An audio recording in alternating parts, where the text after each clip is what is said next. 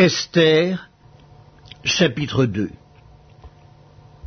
Après ces choses, lorsque la colère du roi Suérus se fut calmée, il pensa à Vasti, à ce qu'elle avait fait et à la décision qui avait été prise à son sujet.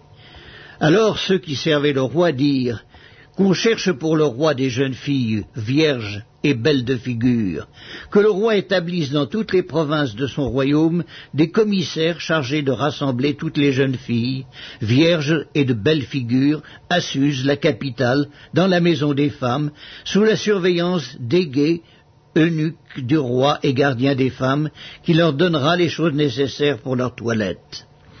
Et que la jeune fille qui plaira au roi devienne reine à la place de Vasti cet avis eut l'approbation du roi, et il fit ainsi. Il y avait dans Suse, la capitale, un juif nommé Mardoché, fils de Jaïr, fils de Chiméi, fils de Kis, homme de Benjamin, qui avait été emmené de Jérusalem parmi les captifs déportés avec Yéconia, roi de Juda, par Nebuchadnezzar, roi de Babylone. Il élevait Adassa, qui est Esther, fille de son oncle, car elle n'avait ni père ni mère. La jeune fille était belle de taille et belle de figure. À la mort de son père et de sa mère, Mardoché l'avait adoptée pour fille. Lorsqu'on eut publié l'ordre du roi et son édit, et qu'un grand nombre de jeunes filles furent rassemblées à Suse, la capitale, sous la surveillance d'Égaï, Esther fut aussi prise et conduite dans la maison du roi sous la surveillance d'Égaï, gardien des femmes. La jeune fille lui plut et trouva grâce devant lui.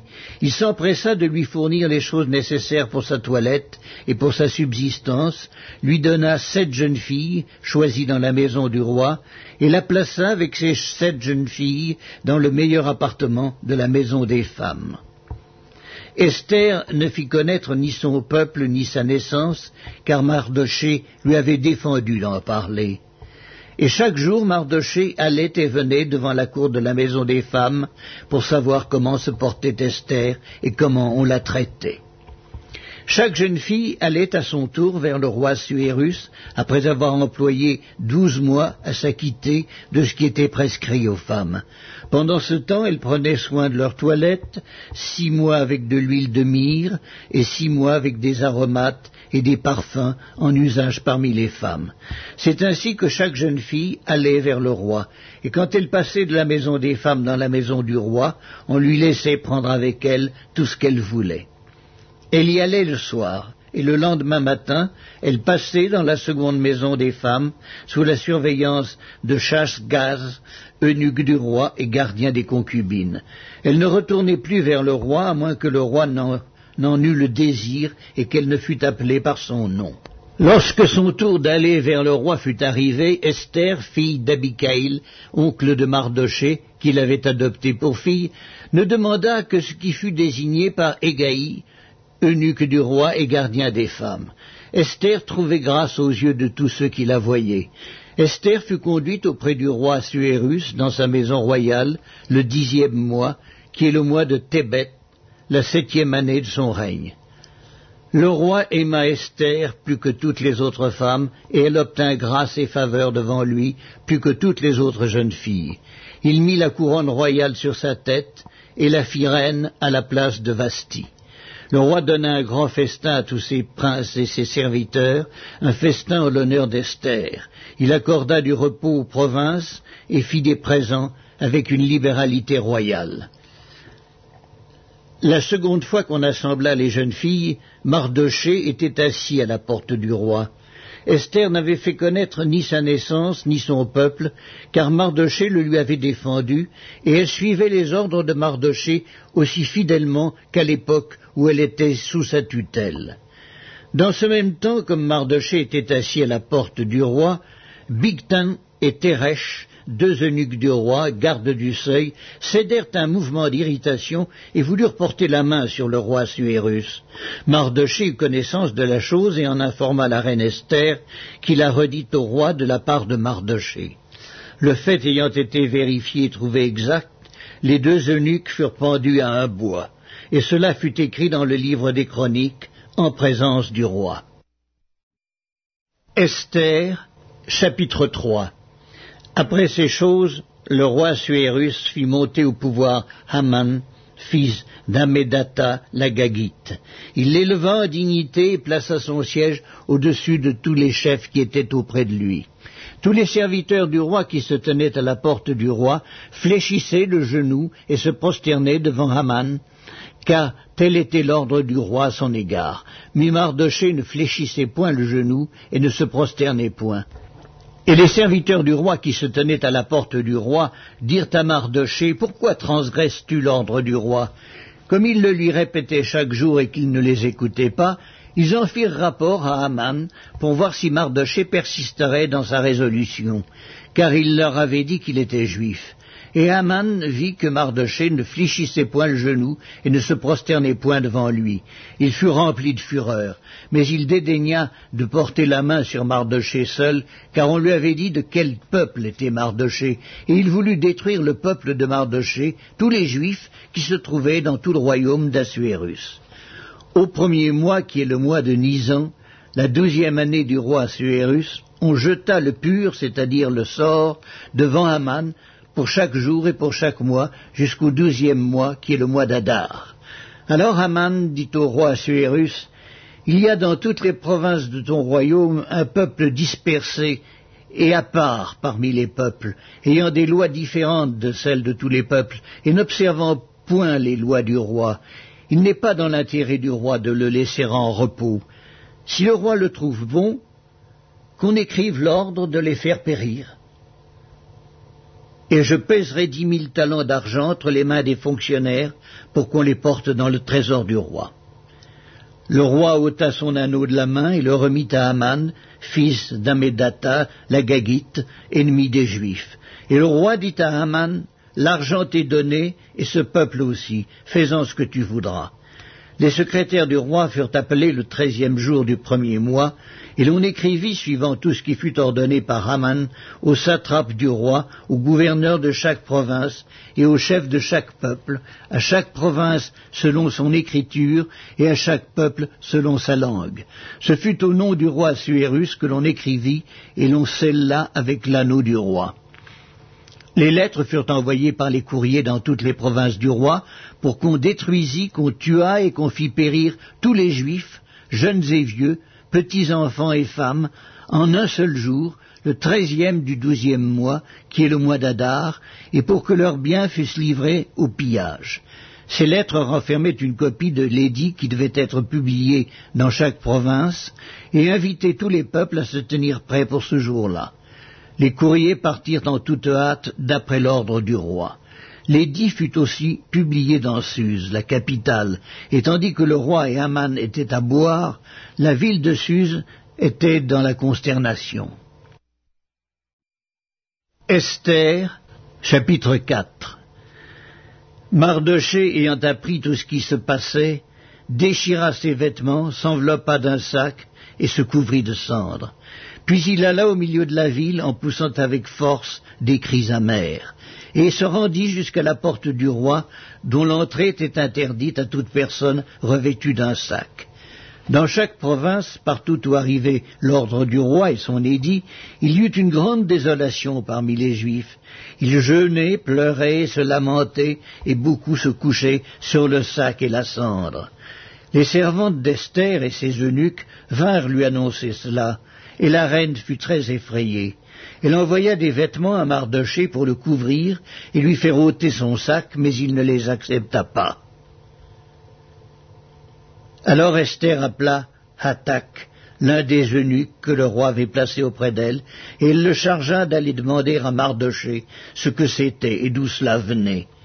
Attaque se rendit vers Mardoché sur la place de la ville, devant la porte du roi. Et Mardoché lui raconta tout ce qui lui était arrivé, et lui indiqua la somme d'argent qu'Aman avait promis de livrer au, trésor du roi en retour du massacre des Juifs. Il lui donna aussi une copie de l'édit publié dans Suse en vue de leur destruction, afin qu'il le montrât à Esther et lui fit tout connaître. Et il ordonna qu'Esther se rendît chez le roi pour lui demander grâce et l'implorer en faveur de son peuple. Hatak vint rapporter à Esther les paroles de Mardoché. Esther chargea Hatak d'aller dire à Mardoché Tous les serviteurs du roi et le peuple des provinces du roi savent qu'il existe une loi portant peine de mort contre quiconque, homme ou femme, entre chez le roi dans la cour intérieure sans avoir été appelé. Celui-là seul a la vie sauve à qui le roi tend le sceptre d'or. Et moi, je n'ai point été appelé auprès du roi depuis trente jours. Lorsque les paroles d'Esther eurent été rapportées à Mardoché, Mardoché fit répondre à Esther, Ne t'imagine pas que tu échapperas seul d'entre tous les Juifs, parce que tu es dans la maison du roi, car si tu te tais maintenant, le secours et la délivrance surgiront d'autre part pour les Juifs, et toi et la maison de ton père vous périrez. Et qui sait si ce n'est pas pour un temps comme celui-ci que tu es parvenu à la royauté?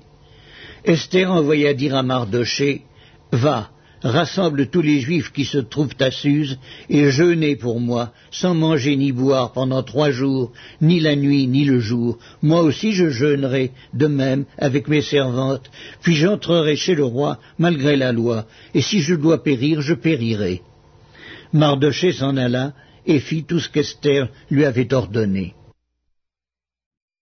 Esther, chapitre 5 le troisième jour, Esther mit ses vêtements royaux et se présenta dans la cour intérieure de la maison du roi, devant la maison du roi.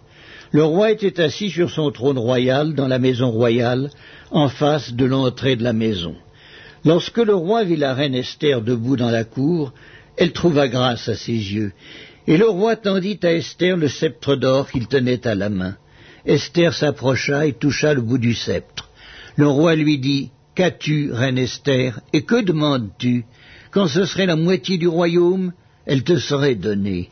Esther répondit, Si le roi le trouve bon, que le roi vienne aujourd'hui avec Aman au festin que je lui ai préparé. Et le roi dit, Allez tout de suite chercher Aman comme le désire Esther. Le roi se rendit avec Aman au festin qu'avait préparé Esther. Et pendant qu'on buvait le vin, le roi dit à Esther, Quelle est ta demande elle te sera accordée. Que désires-tu Quand ce serait la moitié du royaume, tu l'obtiendras. Esther répondit, Voici ce que je demande et ce que je désire. Si j'ai trouvé grâce aux yeux du roi, et s'il plaît au roi d'accorder ma demande et de satisfaire mon désir, que le roi vienne avec Aman au festin que je leur préparerai, et demain je donnerai réponse au roi selon son ordre. Aman sortit ce jour-là, joyeux et le cœur content. Mais lorsqu'il vit à la porte du roi Mardoché, qui ne se levait ni se remuait devant lui, il fut rempli de colère contre Mardoché. Il sut néanmoins se contenir et il alla chez lui. Puis il envoya chercher ses amis et Zeresh sa femme. Haman leur parla de la magnificence de ses richesses, du nombre de ses fils, de tout ce qu'avait fait le roi pour l'élever en dignité, et du rang qu'il lui avait donné au-dessus des chefs et des serviteurs du roi. Et il ajouta, Je suis même le seul que la reine Esther ait admis avec le roi au festin qu'elle a fait, et je suis encore invité pour demain chez elle avec le roi. Mais tout cela n'est d'aucun prix pour moi aussi longtemps que je verrai Mardoché le juif assis à la porte du roi. Zeresh, sa femme, et tous ses amis lui dirent qu'on prépare un bois haut de cinquante coudées, et demain matin demande au roi qu'on y pende Mardoché, puis tu iras joyeux au festin avec le roi. Cet avis plut à Haman, et il fit préparer le bois. Esther, chapitre 6 Cette nuit-là, le roi ne put pas dormir, il se fit apporter le livre des Annales, les chroniques. On les lut devant le roi et l'on trouva écrit ce que Mardoché avait révélé au sujet de Bigtan et Teresh, les deux eunuques du roi, gardes du seuil, qui avaient voulu porter la main sur le roi Suérus. Le roi dit, Quelle marque de distinction et d'honneur Mardoché a-t-il reçu pour cela? Il n'a rien reçu, répondirent ceux qui servaient le roi. Alors le roi dit, Qui est dans la cour? Aman était venu dans la cour extérieure de la maison du roi pour demander au roi de faire pendre Mardoché au bois qu'il avait préparé pour lui. Les serviteurs du roi lui répondirent C'est Aman qui se tient dans la cour, et le roi dit Qu'il entre. Aman entra et le roi lui dit Que faut-il faire pour un homme que le roi veut honorer? Aman se dit en lui-même Quel autre que moi le roi voudrait-il honorer?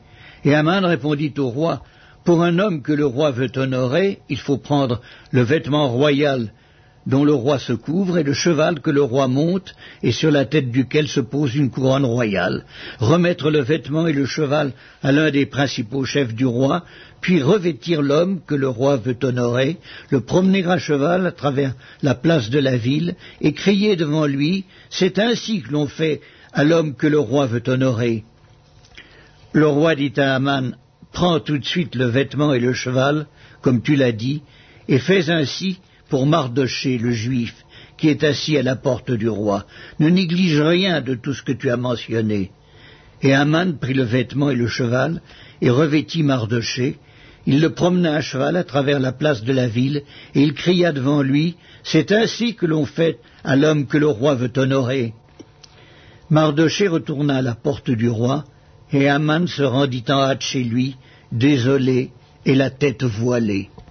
Haman raconta à Zeresh sa femme et à tous ses amis ce qui lui était arrivé. Et ses sages et Zeresh sa femme lui dirent, Si Mardoché, devant lequel tu as commencé de tomber, est de la race des Juifs, tu ne pourras rien contre lui, mais tu tomberas devant lui. Comme il lui parlait encore, les eunuques du roi arrivèrent et conduisirent aussitôt Haman au festin qu'Esther avait préparé. Esther Chapitre 7 Le roi et Aman allèrent au festin chez la reine Esther. Ce second jour, le roi dit encore à Esther, pendant qu'on buvait le vin, Quelle est ta demande, reine Esther? Quand ce serait la moitié du royaume, tu l'obtiendras. La reine Esther répondit, Si j'ai trouvé grâce à tes yeux, ô roi, et si le roi le trouve bon, accorde-moi la vie. Voilà ma demande, et sauve mon peuple. Voilà mon désir, car nous sommes vendus, moi et mon peuple, pour être détruits, égorgés, anéantis. Encore si nous étions vendus pour devenir esclaves et servantes, je me tairais, mais l'ennemi ne saurait compenser le dommage fait au roi. Le roi Suérus prit la parole et dit à la reine Esther, Qui est-il et où est-il celui qui se propose d'agir ainsi? Esther répondit, L'oppresseur, l'ennemi, c'est Aman, ce méchant-là. Aman fut saisi de terreur en présence du roi et de la reine. Et le roi, dans sa colère, se leva et quitta le festin pour aller dans le jardin du palais. Haman resta pour demander grâce de la vie à la reine Esther, car il voyait bien que sa perte était arrêtée dans l'esprit du roi. Lorsque le roi revint du jardin du palais dans la salle du festin, il vit Haman qui s'était précipité vers le lit sur lequel était Esther et dit Serait-ce encore pour faire violence à la reine chez moi dans le palais? Dès que cette parole fut sortie de la bouche du roi, on voit là le visage d'Aman. Et Harbona, l'un des eunuques, dit en présence du roi, Voici, le bois préparé par Aman pour Mardoché, qui a parlé pour le bien du roi, est dressé dans la maison d'Aman, à une hauteur de cinquante coudées. Le roi dit, qu'on y pende Haman. Et l'on pendit Haman au bois qu'il avait préparé pour Mardoché, et la colère du roi s'apaisa. Les actes des apôtres, chapitre 10 Il y avait à Césarée un homme nommé Corneille, centenier dans la cohorte dite italienne. Cet homme était pieux et craignait Dieu avec toute sa maison. Il faisait beaucoup d'aumônes au peuple et priait Dieu continuellement. Vers la neuvième heure du jour, il vit clairement dans une vision un ange de Dieu qui entra chez lui et qui lui dit Corneille. Les regards fixés sur lui et saisi d'effroi, il répondit Qu'est-ce, Seigneur?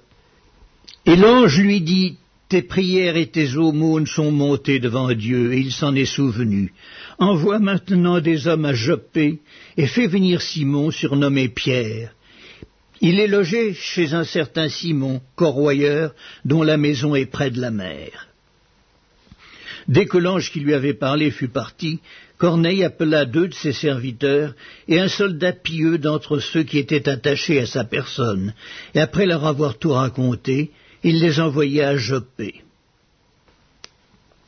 Le lendemain, comme ils étaient en route et qu'ils approchaient de la ville, Pierre monta sur le toit vers la sixième heure pour prier. Il eut faim et il voulut manger. Pendant qu'on lui préparait à manger, il tomba en extase. Il vit le ciel ouvert et un objet semblable à une grande nappe attachée par les quatre coins qui descendait et s'abaissait vers la terre et où se trouvaient tous les quadrupèdes et les reptiles de la terre et les oiseaux du ciel. Et une voix lui dit Lève-toi, Pierre, tue et mange. Mais Pierre dit non, Seigneur, car je n'ai jamais rien mangé de souillé ni d'impur. Et pour la seconde fois, la voix se fit encore entendre à lui. Ce que Dieu a déclaré pur, ne le regarde pas comme souillé. Cela arriva jusqu'à trois fois, et aussitôt après, l'objet fut retiré dans le ciel. Tandis que Pierre ne savait en lui-même que penser du sens de la vision qu'il avait eue, voici les hommes envoyés par Corneille, s'étant informés de la maison de Simon, se présentèrent à la porte et demandèrent à haute voix si c'était là que logeait Simon, surnommé Pierre. Et comme Pierre était à réfléchir sur la vision, l'Esprit lui dit, Voici, trois hommes te demandent, lève-toi, descends, et pars avec eux sans hésiter, car c'est moi qui les ai envoyés. Pierre donc descendit, et il dit à ces hommes, Voici, je suis celui que vous cherchez, quel est le motif qui vous amène? Ils répondirent, Corneille, centenier, homme juste et craignant Dieu, et de qui toute la nation des Juifs rend un bon témoignage, a été divinement averti par un saint ange de te faire venir dans sa maison et d'entendre tes paroles. Le lendemain, il se leva et partit avec eux. Quelques-uns des frères de Joppé l'accompagnèrent. Ils arrivèrent à Césarée le jour suivant. Corneille les attendait et avait invité ses parents et ses amis intimes. Lorsque Pierre entra, Corneille, qui était allé au-devant de lui, tomba à ses pieds et se prosterna. Mais Pierre le releva en disant Lève-toi, moi aussi je suis un homme. Et conversant avec lui, il entra et trouva beaucoup de personnes réunies. Vous savez, leur dit-il, qu'il est défendu à un juif de se lier avec un étranger ou d'entrer chez lui. Mais Dieu m'a appris à ne regarder aucun homme comme souillé et impur. C'est pourquoi je n'ai pas eu d'objection à venir, puisque vous m'avez appelé. Je vous demande donc pour quel motif vous m'avez envoyé chercher. Corneille dit, Il y a quatre jours, à cette heure-ci, je priais dans ma maison à la neuvième heure, et voici un homme vêtu d'un habit éclatant se présenta devant moi et dit Corneille, ta prière a été exaucée, et Dieu s'est souvenu de tes aumônes. Envoie donc à Joppé et fais venir Simon, surnommé Pierre. Il est logé dans la maison de Simon Corroyeur, près de la mer. Aussitôt j'ai envoyé vers toi, et tu as bien fait de venir. Maintenant donc nous sommes tous devant Dieu pour entendre tout ce que le Seigneur t'a ordonné de nous dire. Alors Pierre, ouvrant la bouche, dit En vérité, je reconnais que Dieu ne fait point exception de personne, mais qu'en toute nation, celui qui le craint et qui pratique la justice lui est agréable. Il a envoyé la parole aux fils d'Israël en leur annonçant la paix par Jésus-Christ, qui est le Seigneur de tous. Vous savez ce qui est arrivé dans toute la Judée, après avoir commencé en Galilée, à la suite du baptême que Jean a prêché. Vous savez comment Dieu a oint du Saint-Esprit et de force Jésus de Nazareth, qui allait de lieu en lieu, faisant du bien et guérissant tous ceux qui étaient sous l'empire du diable, car Dieu était avec lui. Nous sommes témoins de tout ce qu'il a fait dans le pays des Juifs et à Jérusalem. Ils l'ont tué, en le pendant au bois. Dieu l'a ressuscité le troisième jour, et il a permis qu'il apparût non à tout le peuple, mais aux témoins choisis d'avance par Dieu, à nous qui avons mangé et bu avec lui après qu'il fut ressuscité des morts.